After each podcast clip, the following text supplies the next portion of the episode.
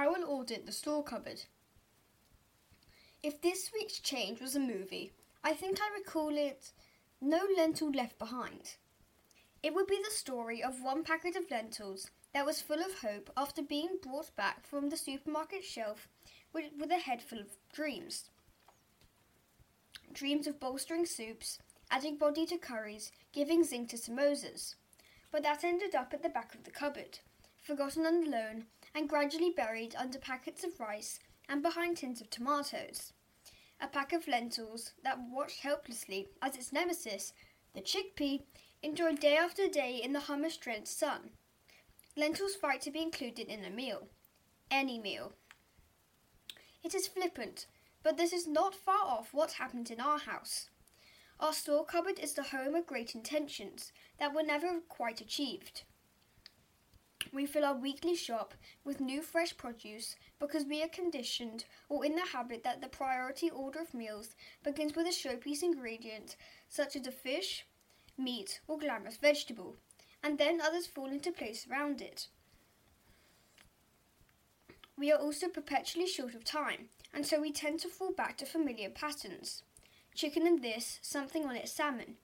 Even our recently introduced vegan meals are planned around buying something new at the centre, more than they are about hunting out the old as anything but a side dish. Our days that we try to use up waste focus on the on the on the fresh draw, with the assumption that anything in a cupboard has a shelf life longer than uranium. With no disrespect to the lentil, it is not considered in our planning to be a showpiece ingredient, but is also not alone in our cupboard in the genre of unfashionable ingredients.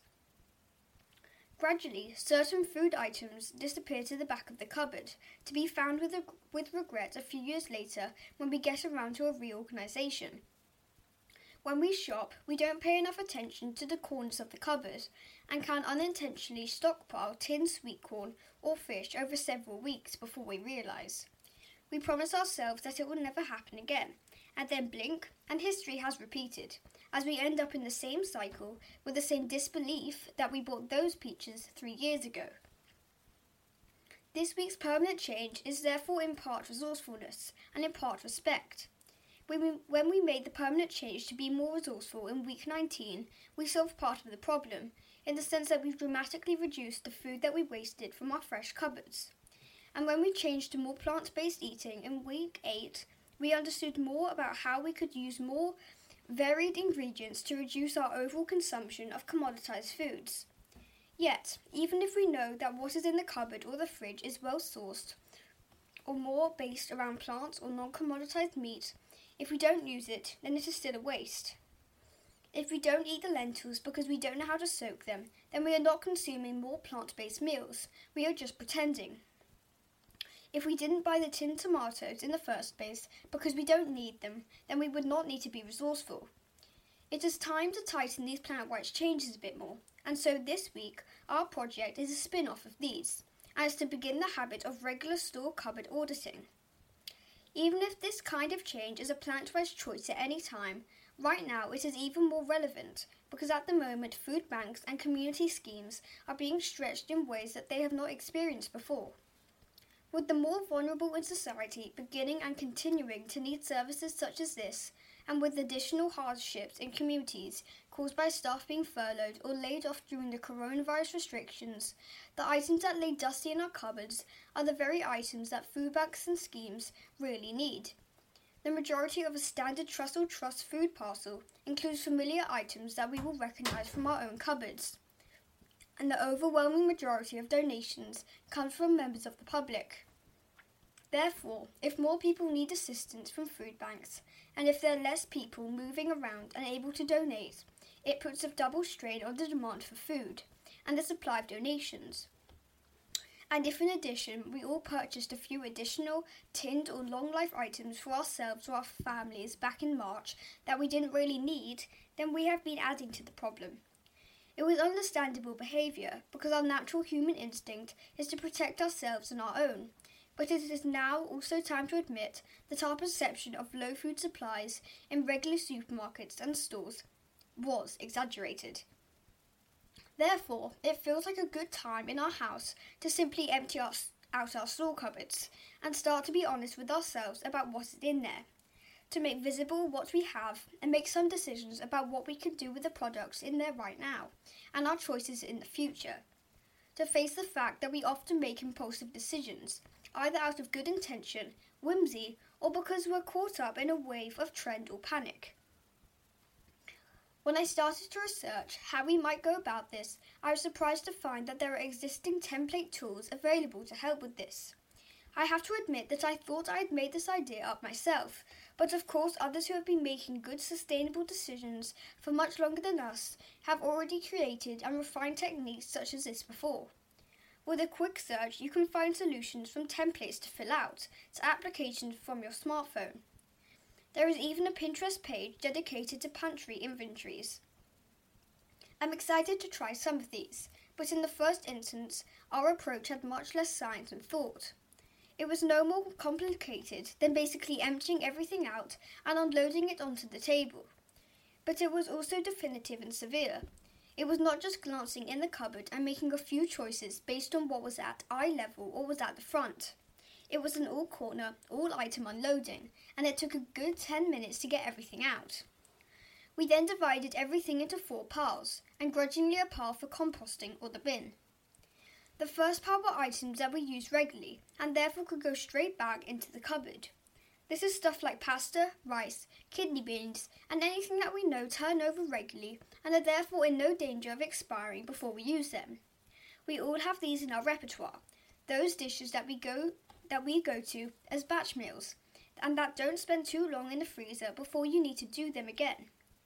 The only twist we applied here was that if we had more than two of anything, then the balance was placed into the bag to immediately be taken to a food bank. The second pile was the items that are either reaching the end of their shelf lives and that we think we can we can and will create meals from, with some thought and consideration.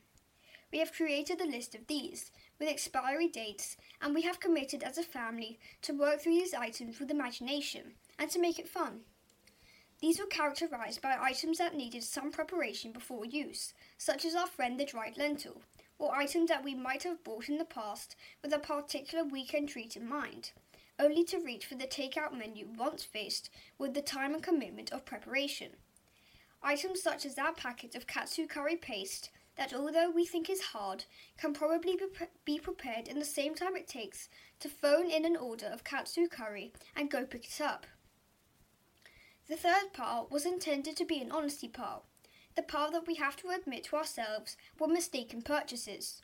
If we are honest with ourselves, these are items that we do not think we will use. For me, they are things that I wish I loved, but I don't. Tin fruit definitely goes into this pile for me, along with certain bean medleys.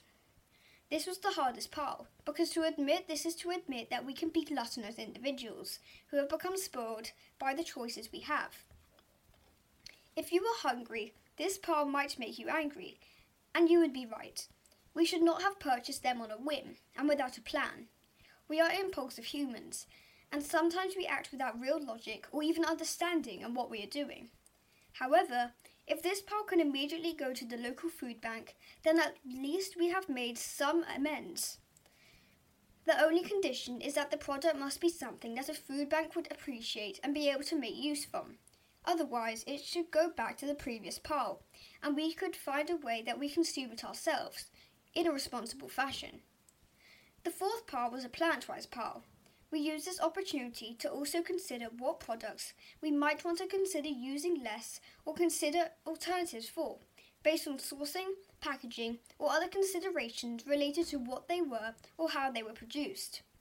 It is an exercise in reading labels, which is something that we don't do enough on cup on cupboard products. It is considerations such as the fact that some pre-packaged products can be bought loose to save on film packaging that is not yet recycled. It is a consideration of what pulses you might be buying and whether there might be more local or more sustainable alternatives that can provide the same sustenance. The result was cathartic but surprisingly quick and easy. It took about 20 minutes, and although there were six things that were years out of date, the biggest parts were the items that we will use immediately, or with some imagination. Perhaps the last few weeks has helped this, as we have been regularly picking a few items to donate, or perhaps all of our perceptions of our store cupboards is a bit harsh.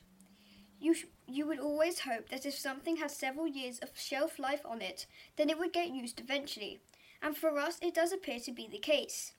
However, we did get a responsible, a reasonable pile of donations, and have eight items that we can make meals from that might have gone out of date otherwise. It also exposed some habits of stockpiling ourselves.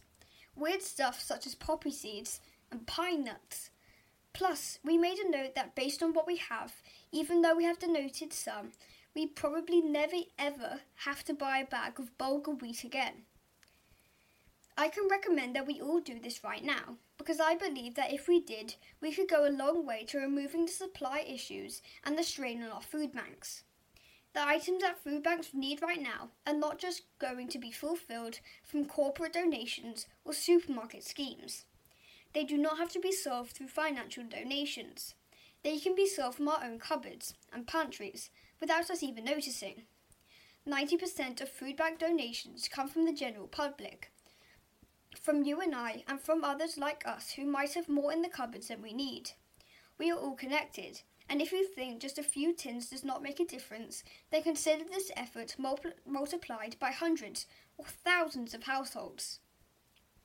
Food banks are also more accessible than you might think.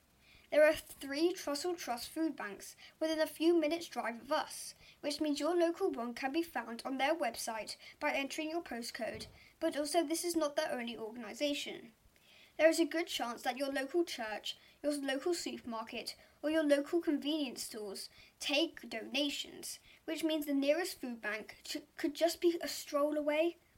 In addition to this, it is likely that you can find a local food bank through social media, with the additional benefit that social media feeds from food banks may also tell you what is running low locally each week. Our little changes do have an impact directly. They have an impact attitudinally and ideologically.